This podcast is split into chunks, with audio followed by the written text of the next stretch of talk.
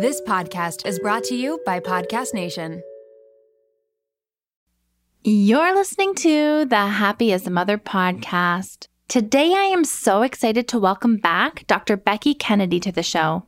Dr. Becky is a clinical psychologist, a mom of three, and named the Millennial Parenting Whisperer by Time magazine. She has a loyal and highly engaged community of over 1 million followers, has launched a top rated podcast, is working on her new book, and chances are, if you're on Instagram, you've come across some of her content.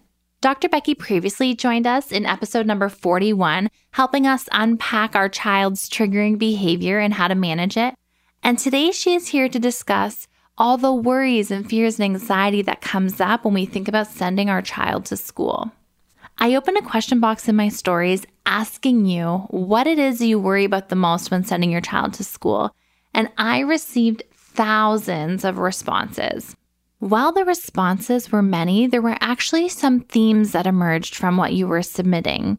Things like bullies or outside influences, not being able to see and know what goes on there, overall safety and well being, the separation anxiety, either from the parent or the child, and how you're going to navigate this new season. And for many of those who live in the States, there was a real fear and anxiety and worry about gun violence in schools. We have been through so much in the last few years a global pandemic and so many racial and social conversations being brought to the forefront that it makes sense if you are anxious or worried about this transition. Today, Dr. Becky and I are going to talk about what anxiety really is so you can pinpoint it and identify it. We're going to discuss how to determine whether this is our child's fear and worry about this transition or whether it's actually our anxiety and worry that we're seeing through their eyes. We discuss how to regulate our own anxiety and be a steady presence for our child during this time, and also how to help our little ones manage their fears and worries going into this big milestone.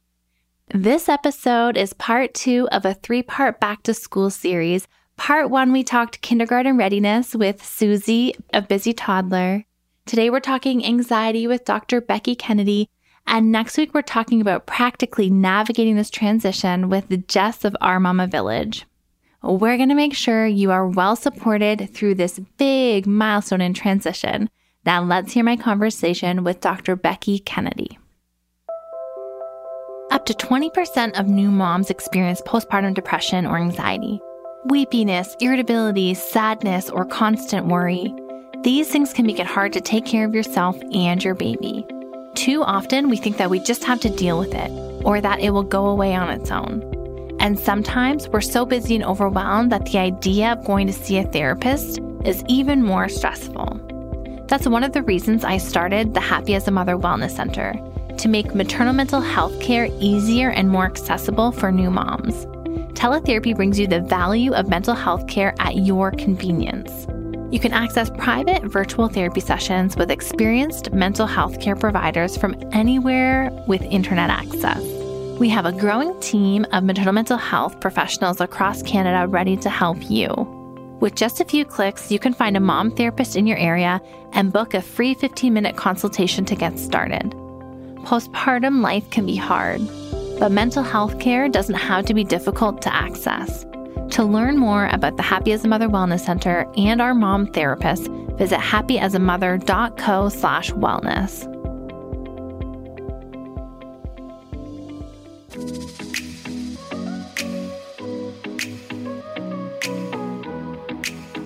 Welcome to the Happy as a Mother podcast, where we're dedicated to helping you cope with the load of motherhood.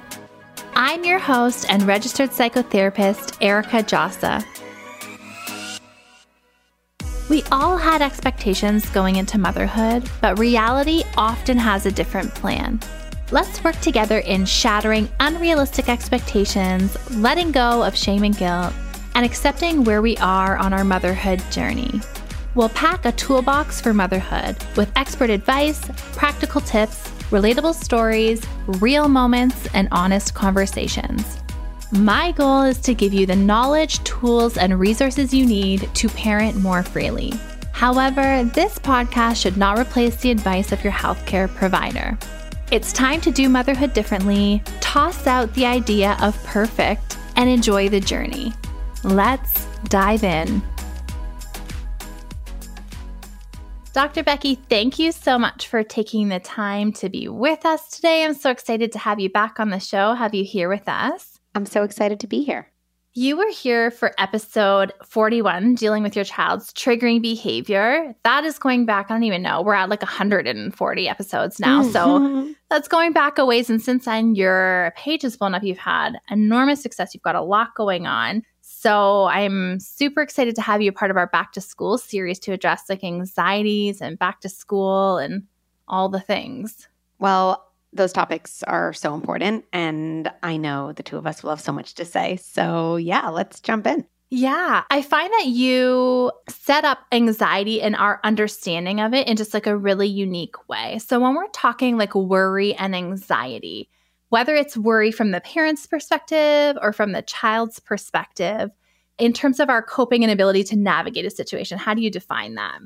So, yeah, I think about anxiety as an equation. I think it's really the same for adults and kids, like most things, actually. You know, if our kid's struggling with something, it's probably, you know, similar to things we struggle with, and we can define it in a similar way. So, the way I think about anxiety is uncertainty in the future plus our underestimation of our ability to cope. So, whenever we're anxious about something or worried, there's always uncertainty, right? When we have a problem, we cope with a problem. Mm. We hmm. don't, you know, worry about a problem because the problem is right in front of us and our bodies are actually set up to respond. But when we have uncertainty, our body likes to do, you know, the things it likes to do, which is figure out, you know, the next step. But you can't because there's uncertainty. Hmm. So that's the uncertainty part. So if we're thinking about back to school, it might be even a parent who's thinking, oh, what if my kid cries? Or what if my kid isn't in class with the friends they like? Or what if that teacher doesn't understand my kid? Or, and even just saying to yourself, oh, that's the uncertainty part. High uncertainty. And then the other part of the equation, and this is like where the money is, I think, is our underestimation of our ability to cope. And every single person here listening, like I know something about you. I do. I know it. And it's you have been through hard things before mm-hmm. and you have gotten through those hard things. I literally know that's true because you're alive. Like it just has to be true. And yet we do this thing to ourselves in the future where we think about something uncertain. Oh, is my kid going to be the only one who cries at drop off? Okay. And then we forget, like, oh, hey, um, Erica, like I've done tricky things myself. I've gotten through tricky moments with my kids. Even if that thing happens, it might not, but even if it does, it might not be pretty. It might not be fun. It probably will be exhausting and inconvenient. And I am a person who has coped and can cope. And the thing with anxiety that's so interesting is when we're anxious, if you think back to that equation, uncertainty plus our underestimation of our coping ability, we try to solve anxiety usually from like the wrong side, just meaning it's ineffective. We try to solve the uncertainty. Hmm. We read that, you know, article after article after article to the point where, you know, we're not really learning anything more. We're just ruminating. Or we ask a million questions past the point that's useful, right? Right. And we can't solve the uncertainty part. In fact, we're anxious precisely because there's uncertainty because the problem's not in front of us, right? Mm-hmm. And so the trick with anxiety really is some version of always asking yourself, like let me remind myself of my coping ability. Can i remind myself that i'm really i'm a person who can do hard things right? Mm. and that immediately calms things down a little bit. And i think the same thing we can do with our kids is we cannot always answer every one of their questions. So i believe we should prepare kids for change right? You want to talk to them about that new classroom. You want to talk about their teachers' names. We want to do a lot of things to prepare. I'm a big fan of preparation, and there's some things we don't know right? Mm-hmm. Like, I mm-hmm. don't know exactly where you're going to sit the first day of school, things like that. But what we can do for our kids after we've prepared them is hold the coping side for them. Hey, you know what I know? You're a kid who's done tricky things before. You're a kid who wasn't so sure about going to soccer class, and then, yeah, it was hard, but then you did it. You know, we don't look to do things perfectly in this family. We look to get through them and talk about them and be there. And I know that's what's going to happen. And we really manage anxiety by building our coping skills and reminding ourselves of them, not trying to answer every single last question we have. hmm It makes me think about this poll box that I opened up and asked moms and parents how they're feeling about school and the anxieties that they're having and the worries that they're having. And so many things, big, big things came in, right? Like we've got like the gun violence in the US. We've got outside influences or like abuse and safety and bullies. And there was just so many things mm. that came in from parents, real fears. And so when we're trying to set our child up for success in school and for them to trust in their own coping and ability, but we are like filled to the brim with anxiety about sending them there is a relationship here, isn't there, between our anxiety as a parent and our ability to empower our children with their own coping and anxiety. That's right. Right. So we really are the leaders of our family. Right. And I think a word that always comes to mind for me is like a pilot. Like we're the pilot of our family plane. So right now, if everyone thinks about, you know, sitting on a plane on the runway, right, where you're not the pilot, you're a passenger, and think about, you know, looking at some windy, stormy weather. And you're thinking, oh, this is like probably going to be a bumpy flight, right? Now picture your pilot coming on the loudspeaker and saying, I don't know. I don't know, people. you know, like, right. I don't know you. I'm like, I, I really got to get off this plane. Like, I'm, you know, yeah, I, yeah. I am no longer scared of the weather. I am scared that this person is my pilot. Like, that's really the thing. Okay. Mm. Now, it also would be weird if the pilot came on and said, It is a beautiful sunny day out there and we are going to have the perfect flight. Let's get going. I also, as a passenger, would be like, Do you have no idea like what's happening there? I also might want to get off the flight because I like wouldn't trust this person. Right, right. But what I would want is a pilot who said, you know, it's a little stormy out there. My job is assessing for safety. I've deemed it safe to fly. I know a thing about safety. It will be bumpy at times. And I know I'm going to be able to get you there safely. Like, mm-hmm. I would be like, we're good. Let's go. Let's take off. Time to do this. And mm. that's the pilot our kids need from us when there's bumps in their road. So, what would that look like with school? Well, first of all, like you're saying, Erica, if a parent knows they're on the anxious side, number one, you're still a great parent, still rocking this parenting thing. I always think as an adult, it's just about like I got to know myself at this point. Like if I am very anxious, I just got to, you know, know myself. I got to name that. If I am the mom who's always, you know, worried about the worst thing that can happen, okay. Like that's okay and I probably want to work on that for my own sake anyway, just cuz it's not the most enjoyable way to live day to day. But knowing that helps inform how to interact with my kids because I can almost have a little laughter at my own baseline. Like, I, yeah, I am worried that this horrible thing's going to happen at school, but I know myself. That tends to be the way I think. So I think step one is just we have to know ourselves. Mm-hmm. And I think mm-hmm. sometimes it's hard to know ourselves because we think the things we struggle with mean we're not fit for parenting. Like, not at all. Knowing the things you struggle with puts you so ahead of the game in parenting because every one of us struggles with many, many things. Mm-hmm. It's just about knowing. So, number one, know your baseline. And then I would think if I am a person who predicts worst case scenarios, who can really get caught up in what could happen in a negative way, you know, then I might want to work on that, whether it's therapy, whether it's workshops, whether it's joining a community, right? I want to work on that not only to quote, not pass it on to my kid. People say that. I always think to a mom, you should just work on that for you. Like, yeah, your kid's going to benefit, mm. but you don't need to live that way. Forget your kid. So that's step one.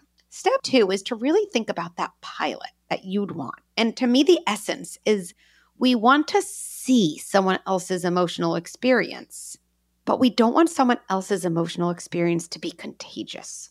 Because if my anxiety on a plane as a passenger became contagious in the cockpit, I don't think anyone would be having such a good time on that plane.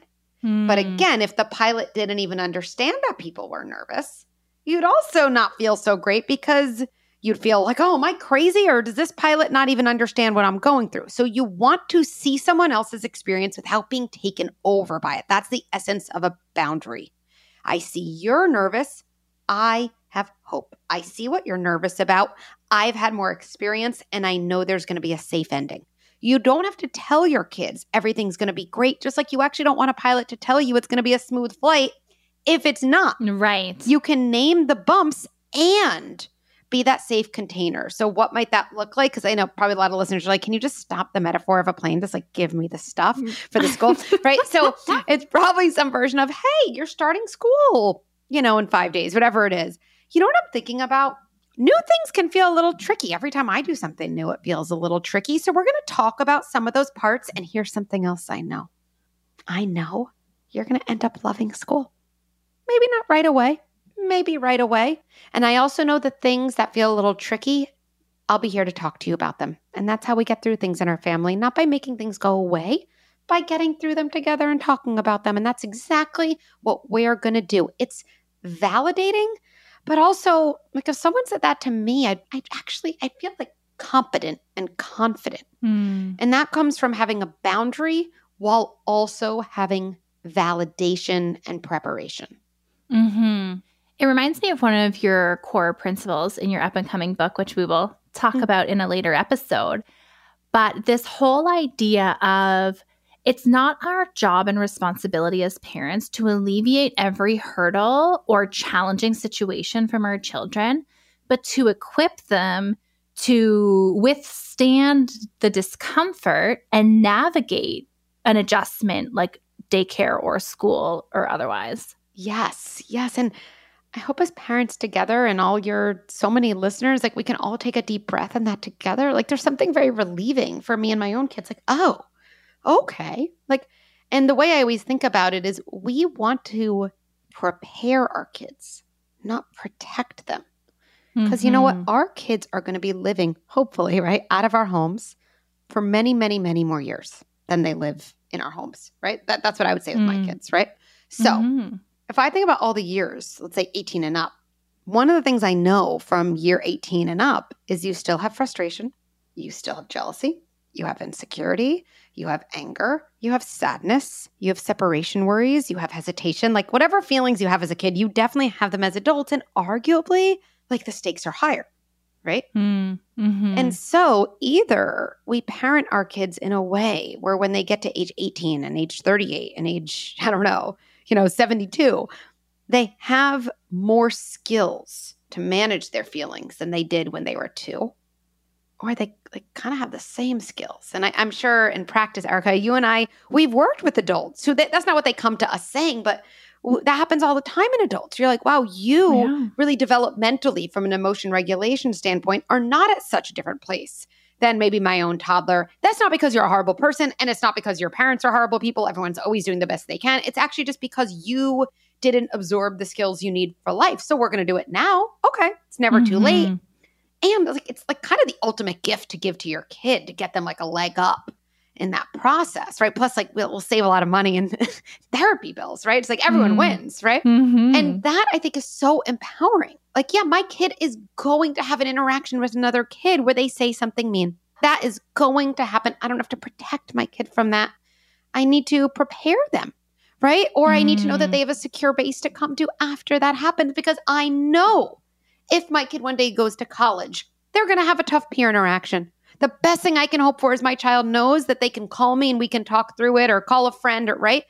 That's what we're building our kids for. So I think we can all take a deep breath. We don't have to avoid the bumps. Life is a bumpy road.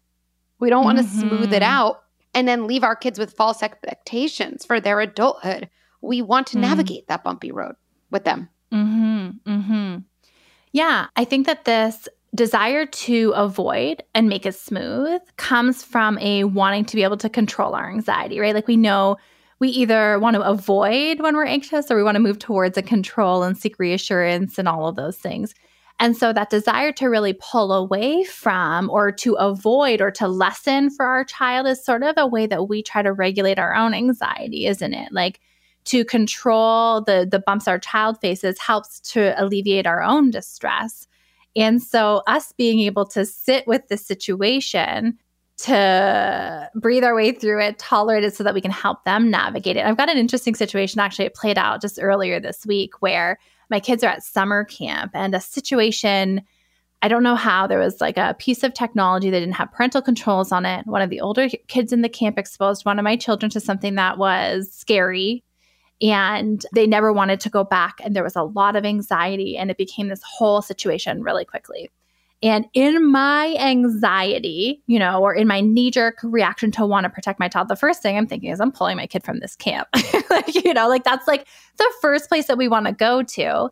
And then once we really process it, it's like, no, it's such an important life lesson and skill for us to navigate this through as a family so that my children know that one, I believe their words mm. when they say that they're upset or they're scared. Yes. And two, that when we're upset and we're scared, we can still push through and re enter a situation and work it through and can cope through it and see some resolution at the other end. And it took a few days, and there was some sleepless nights because of the fear of this video or whatever. And we're at the other side and they're back to the same summer camp, loving and enjoying mm. it versus me like reassuring that avoidance if I had just pulled them out. And I'm essentially giving them the message that they can't cope in that environment either. Does that make sense? Like complete sense. Uh, yes. Yeah. And yeah. I remember, Erica, I really, I wonder if you remember this on the first time, you know, we had a conversation on your pod. Like, I think we talked about this exact idea this idea that we think we're responding to our kids' feelings. We think we're helping them, right? And of course, that's always our intention, right? But what happens is we see our kids upset in their body, right? They get upset. Oh, this kid was mean to me, or oh, this hard thing happened at school. Okay, that happened. Then it evokes a circuit in our body, kind of like, what does right. my body know about this type of feeling? And if that type of feeling, feeling left out, feeling sad, is something we have a hard time tolerating, we look to shut down in our kids only because we're actually kind of like looking to stop the circuit in ourselves. And so, in that way, like they become a pawn in our own emotion regulation game. I'm going to mm, shut that off in mm-hmm, you because I just mm-hmm. want to shut it mm-hmm. off in me. But then there's like this legacy of affect intolerance that we pass on mm-hmm. unintentionally. And I mean, like, I can talk a good game, okay? Like everyone here, like I did this too, okay? Like we all do this. It's not like any of us, mm-hmm, me and Erica do this with our mm-hmm. own kids, right? It's just the opportunity, really, like the opportunity we have to pause and say, oh, wow, like, is that true? Let me think about that. Yeah, what is it like for me to hear my child so upset because no one saved them a seat at the lunch table, which is mm. legitimately a very big deal when you're eight years old or whatever. Okay, so that happened. Okay, yes, I see that she's very sad. And let me really think, I always think, let me parent for the long run, right? Do I think she's going to be left out one day as an adult? Do I think she's going to be sad about a peer interaction? I mean, we know as adults, sometimes we get upset. We're not invited to lunch, right? Like that still happens. Mm. What do mm-hmm. I want for mm-hmm. her when she's 35 and she hears a group of women had lunch and she wasn't invited, right? Do I want that to feel as awful as it does now? Mm. Or do I want it to feel a little bit more manageable only because she basically has this self talk? This is a horrible feeling and I've gotten through it before, right? The only reason she'll have that self talk at 35 is because she's absorbed the way you, as her parent, right, or other caregivers have responded to her distress, right? The way we react to our kids' feelings become the way they react to their own feelings. And if we seek to shut down right away or avoid, even if it comes, of course, as it always does, from the most positive intent, what we really say is your body should not tolerate that for more than a second. Shut it off, shut it off, mm. shut it off. And shutting off feelings over time is a really hard cost, takes all of our energy versus learning to manage feelings, right? It's kind mm-hmm. of a, mm-hmm. it's a really, really big difference. So, yes, step one again. And how about you? Probably the same thing. Like, I always think people in my practice, like, can you one time just tell me it's my kid's fault? Can you just tell me I don't have to change anything? And I'm like, right. Right. And like, just change my kid, you know? But the truth is, I always think it's a very disempowering idea that like to change our life, we have to change someone else. Like, people, mm. I, I don't mm. think it's ever a parent's fault. I just think, wow, I have an opportunity to do something myself and then the whole system can change around me. Like, I'm a very powerful person when I think about it that way. So that's the framework I consider. Mealtime with kids can be stressful, but with Factor's delicious, ready to eat meals, it can be a lot easier. Every fresh, never frozen meal is chef crafted, dietitian approved, and ready to eat in just two minutes. No worrying about ingredients and nutrition, no prep, no mess, and no cooking while wrangling toddlers. Choose from a weekly menu of 35 options, including popular options like Calorie Smart, Keto, Protein Plus, or vegan and veggie. Also, discover more than 60 add ons every week, like breakfast, on the go lunch, snacks and beverages to help you stay fueled and feel good all day long. What are you waiting for? Get started today and fuel up for your springtime goals. Factor can even be tailored to your schedule. Customize your weekly meals with the flexibility to get as much or as little as you need. Pause or reschedule deliveries to suit your lifestyle. Take the stress out of meals with Factor. Head to factormeals.com slash momwell50 and use code momwell50 to get 50% off your first box. Want to get smarter about your health but feel overwhelmed trying to separate fact from fiction? We hear a lot about gut health, microbiomes, and other nutrition topics, but taking the time to research these is exhausting, and there's a lot of misinformation out there. The Zoe Science and Nutrition podcast makes it so much easier to get the information you need. With the help of world leading scientists, the podcast gives you research based information so you can make informed choices for yourself without pressure and guilt. People are loving Zoe Science and Nutrition. Listener Stephanie's Apple review says the Zoe Science and Nutrition podcast is a life changing, science based, myth busting podcast. That's a must listen for anyone who eats food and wants to understand how it affects their body. With the Zoe Science and Nutrition podcast, you can join Stephanie and millions of others accessing quality information about their health. Find it wherever you listen to podcasts. One of the most relentless mental loads is being the juggler of medical appointments. Researching doctors, reading reviews, making phone calls to book appointments, it's a lot of stress when you're already juggling so much invisible labor. That's what makes ZocDoc great for moms. ZocDoc is a free app and website where you can search and compare hundreds of types of highly rated in network doctors, including mental health providers, and instantly book appointments with them online. ZocDoc has doctors of all specialties, including therapists, psychiatrists, and psychologists, with verified patient reviews so you can make sure they check all your boxes. You can find mental health providers who offer in person appointments, virtual consults, or both, whatever works for you. The typical wait time to see a mental health provider booked on ZocDoc is just four days. Sometimes you can even book same day appointments. Make juggling appointments easier with ZocDoc. Go to ZocDoc.com slash momwell and download the ZocDoc app for free. Then find and book a top rated therapist, psychiatrist, or psychologist today. That's zocdoc.com slash momwell. ZocDoc.com slash momwell. I think it's such an essential piece because we need to parse apart first what are our feelings and what are our child's feelings. So we're taking this back to school example, right? I was actually sitting on a bench at the park the other day with a mom and she was talking about how her son is a little bit introverted and a little bit passive and so she sometimes feels the need to like police his interactions with other kids because they'll get like a little rough and tumble and she'll want to step in and be like you can't touch him or play with him that way and i was like did he react? Like, did he seem uncomfortable in the situation? Or, you know, in that moment, that was her discomfort. So I think mm. when we're framing this back to school situation and we pause for a moment and there's anxieties and there's high tensions, I think one of the first steps is to become curious and parse out, okay, are these my feelings or my child's feelings? Yes. And then we can kind of flow chart, you know, map our way forward based on whose feelings we're dealing with here, right? Yeah. And the self talk, like a mantra I always think about with my kids, and it's almost always useful. I'm safe. I don't have to do anything right now. Mm. Now, like obviously, if my kid is like in imminent danger, I, or your kid listening, like I don't suggest that mantra. If your kid's about to run to the street, like, it, it, like yeah, go go grab your child, right? But right, hearing right. about something hard that happened in school, it's often not an emergency. And actually, when mm. we ring the alarm bells, Right? Well, you should never sit next to that kid again. Well, I'm going to call your teacher. You know, all our kid really stores in their body is something hard happened, alarm bell. Something hard happened, alarm bell. And if we think about like what the experience of panic is in someone, right? Even in a situation where there's not actually such an imminent threat, like it's kind of the experience of an alarm bell next to discomfort, right? Not to say discomfort's mm. easy. It's not at all. I don't have a good time with discomfort at all. But there's a difference between discomfort and an alarm. And so reminding ourselves, I don't have to do anything right now. Mm. I really don't have to do anything right now. I think is again, it's actually like relieving, right?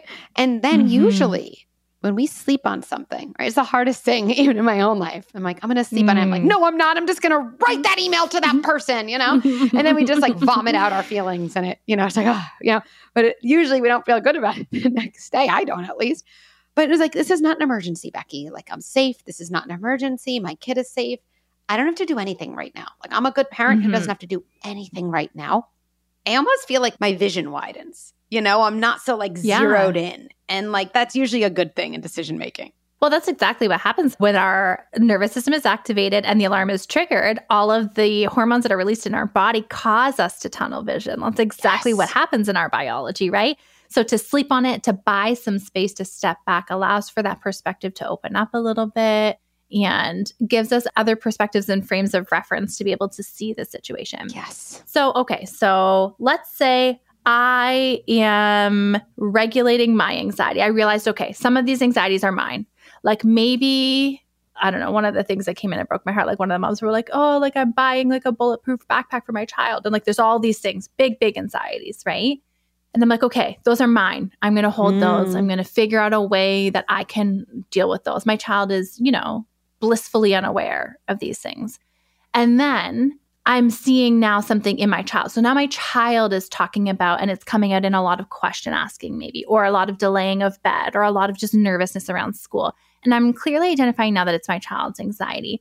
What is the way forward for a parent to help in that transition yes. to school. We've identified it's our child, and what do we help to bolster their confidence in themselves? Yeah. So a couple things about like anxiety. So your kid's saying, um, but what color is my chair? And do you think they have blocks? Do you think they have, you know, do you think they have square blocks? They have the same square blocks as here? And what if they don't, right? And they're just going, going, going. So exactly. Okay. So here's something, there's no exact science to this, but I think it's like a useful thing to differentiate. Like when is my child asking a question, like really seeking information that's going to be useful?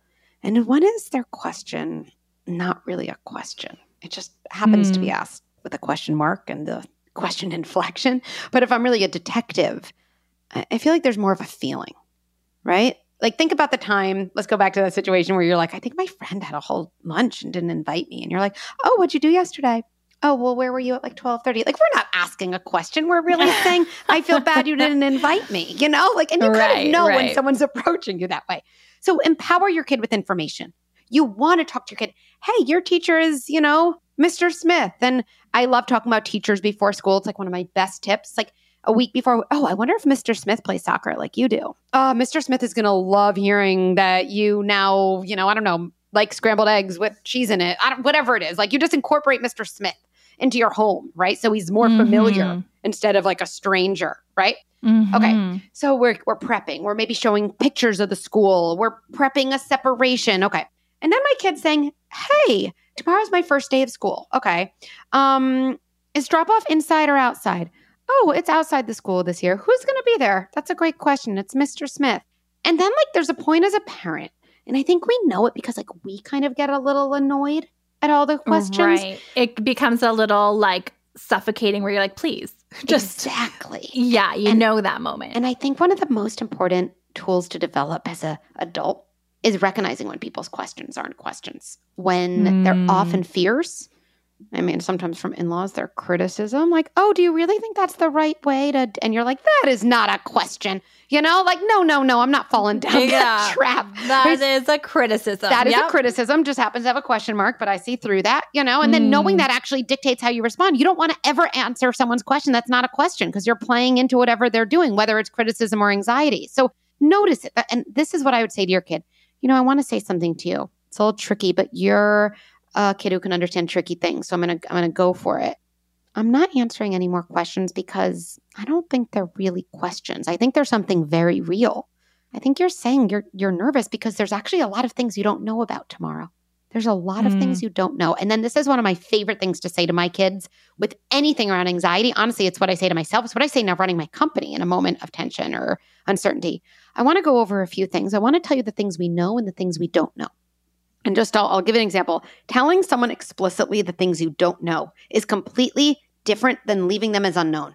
When you name the things you don't know, you've classified them. It's very mm. it's a very mm. strong position. So for example, I want to tell you what I know and don't know. Here's what we know. Tomorrow's your first day of kindergarten. You're going to be in class with Mr. Smith. I'm going to drive you to school. I'm going to get out of the car. We're going to do that whole hug, kiss, see you later alligator routine we've practiced a million times. And then I'm going to say goodbye. The other things we know is you have 20 kids in your class, whatever it is, right? We know that there are blocks because, you know, Mr. Smith sent a picture of the classroom and it had blocks. And we know at some point you'll have recess and lunch. And I know I'm going to come back to get you at the end of the day. Now, I want to tell you some of the things we don't know.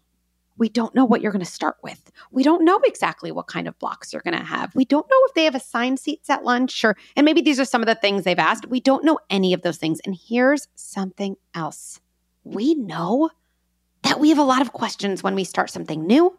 And we know that part of starting something new is not knowing everything. And we're a family full of people who can get through these times because we support each other. Like you can hear in my cadence, it's really the same as the pilot. Like you want them to say, here's what we don't know. We don't know how delayed we're going to be. We know we're delayed. We're going through some turbulence. We don't know when I'm going to be able to say, take your seatbelts off. It's safe again. What I do know is we are still going to land and we're going to be okay and we're going to get through this together. Like saying, I don't know when I'm going to turn off the seatbelt sign is very different than never hearing from your pilot. You're like, okay, mm-hmm. the pilot's on mm-hmm. top of it, right? Mm-hmm. And that is a really good strategy. I'm not going to answer any more questions because I think you're telling me there's just things we don't know. So let's review all the things we don't know. I'm just going to name some of them. And let me remind you, even when we don't know things, you're a kid who can get through hard things. I know that about you. I know we'll get through it together. And what I'm really doing, and what I think is a key part for any time your kid is anxious, again, if anxiety in part is underestimating our coping abilities, we have to see our kid as capable before they can see themselves as capable. We have to see our kids as capable before they can. That doesn't mean we're seeing our kids as not having bumps in the road. Being capable is getting through the bumps and letting your kid know, yes, part of this can feel tricky and I know you're going to get through it. And part of how I know that is because I'm going to be here when those times are tough is so helpful. It's the opposite of what actually increases anxiety that we think decreases it. What are you talking about? That's not going to be hard. You've done that before. Quote reassurance is often actually very invalidating. And that actually decreases a kid's anxiety because what you're really doing when you're answering a million questions that aren't useful is you're kind of saying, Hey, I think you have to have every single piece of information and know every single thing to cope. We don't want to send our kids that message. We want to send them the opposite message. We don't want to, as you said, control their environment. We want to let them know we're there for them and they'll get through the environment. Mm-hmm. And that's a huge, huge difference. And it takes that uncertainty that is such a trigger and limits it down to like this finite few things, right? Yes. Instead of like free floating in space of all this uncertainty, it's like actually we know a lot of the things and the uncertainty is now confined to this little box of things we don't know. But look at all the things you do know and we can cope with this little box of uncertainty. That's exactly right. That's exactly right. And for anyone listening, if you even think about something in your own life you feel anxious about, right? Oh, um, I'm maternity, you know, or I'm I'm parental leave right now, and what's gonna what's gonna be like for me when I go back to work, and what about this, and how am I gonna manage the schedule? Okay, what do I know and what do I don't not know, right? Just to say, what do I know? Even write it down. One of the things I know is I've managed schedules before. I'm like kind of a scheduling expert, and it always seems harder in the beginning, and then I always end up figuring out what else do I know transitions are tricky. What do I not know? I don't know who's going to manage soccer practice on Wednesday. Okay, I actually don't know that yet. Okay, I know I don't know that. When you can say to yourself, I know I don't know that, it's very empowering. You all of a sudden are back in feeling capable mode instead of feeling kind of confused or overwhelmed mode. Yeah, I think that it's incredibly helpful and really provides that sturdy, safe, secure base to have that laid out in that way. And so, for the parent who is struggling with their own anxieties, then it sounds like this is a lot of the same like instead of reassuring our child of this it's the same for us. Like you're you're outlining the what we know and what we don't know. It reminds me of a grounding skill whether it's trauma or distressing emotions where we like name the statement of the day. So i am erica and today is friday and it is such and such time o'clock. It like orients us to our space and time brings that certainty and that grounding are those same skills then what moms and parents should be adopting for themselves if it's their own anxiety? Is that what you would recommend? Yeah. Yeah, for sure. And I look, I think, you know, there's so many ways to cope with our anxiety. There's so many resources out there. There's so many free resources. There's so many, you know, single workshops. Like that's one of my favorite ones. I'm sure you have one too. Mm-hmm. Like there's so many things out there. it's hard to live in the information age because we're so overwhelmed right. by, you know, so much that it can make us always feel like not enough. The flip side is if we know what we're looking for, like we can probably find it these days, which is, you know, pretty great. Mm-hmm. And if parents are struggling, and as we think about setting them up with some tools and setting them on their way from this episode equipped and knowing where to go as next steps, what do you have in terms of? I know you've got like a coaching community and lots of resources for them. So, in what ways could they plug in with you and learn from you? Yeah. So, you know, the Good Inside platform is like really this comprehensive program for parents that we created after hearing over and over that parents like all kind of wanted the same three things. They're like, I want to be able to essentially Google my parenting questions, but trust the answer I get, which doesn't exist right. anymore. So we created a digital library. Like you can actually picture Netflix or Peloton or whatever thing like that you want to picture, but the categories are like tantrums, self care, communication, life events like transitions, sibling rivalry, reparenting, you know, deeply feeling kids. And then within there, there's different pathways, right? In addition to deeper dive workshops. And within our digital library, I think the thing I'm proudest of is we take care of like a parent's needs first and for, foremost, and then give strategies and scripts for kids. So I love our coping with anxiety workshop. I just did a triggers workshop that's in there, a setting boundaries workshop, uh, reparenting workshop that, you know, we're kind of known for. So all of those resources are there. So there's that digital library. And then we have this amazing membership community. It is thousands and thousands of global parents like around the world. We're in over 30 countries already, which means at your 2 a.m. when you can't sleep, there's always someone awake to respond to your question. Mm. And then not only me, but we've actually manualized the Good Inside approach and trained parenting coaches. And so they are in the community answering questions.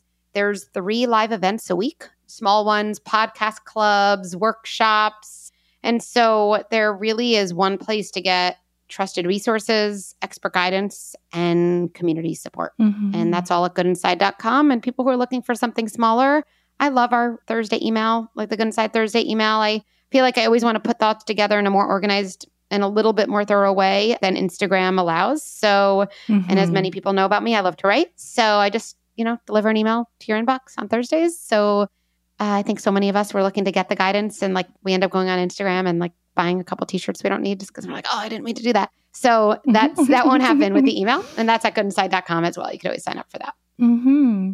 I think you nailed something in terms of what sets you apart from other parenting pages I follow is that you're a parenting page that is so actually like parent focused and central versus like child centered. Like so many of them are like child focused, change child's behavior, like child centric, which I mean makes sense. We're parenting children, but you really marry the two in such a neat and unique way. So I appreciate that about you. And thank you for for joining us today. Thank you, Erica. Wasn't that conversation with Dr. Becky so amazing? I find that the storytelling she uses and the analogies and metaphors really help me to take these theories and concepts and see myself in them and apply them. I'm so appreciative for the work that she does. If you're listening to this and you're realizing that you're really struggling with anxiety, whether it's sending your child to daycare or sending them back to school, you're not alone in this experience. Our mom therapists in our wellness center can help support you through some of these big life changes and transitions that come up. To learn more, head to happyasamother.co slash wellness. That's happyasamother.co slash wellness. I'll see you right back here, same time, same place next week, where we are being joined by Jess VanderWier of Our Mama Village for our third and final episode of our Back to School series. Jess is joining us to discuss all things separation anxiety and how to bridge this milestone of dropping our child off in the care of others. Whether it's daycare or school, grandparents, or even bedtime where we have to separate, Jess has some really amazing practical strategies. You do not want to miss this episode. I'll see you right back here next week. I can't even begin to tell you how happy and honored I am that you choose to spend your time here with me each week. If you're looking for the resources or links from today's show, or you need a refresh on anything we've talked about, visit our show notes. You can find the link in the episode description or you can head directly to happyasamother.co slash podcast. To join the Happy as a Mother VIP list and be the first one to know about new episode drops, insider info, or freebies, head to happyasamother.co slash newsletter. Until next episode, Mama, I want you to know keep showing up. You're doing an amazing job.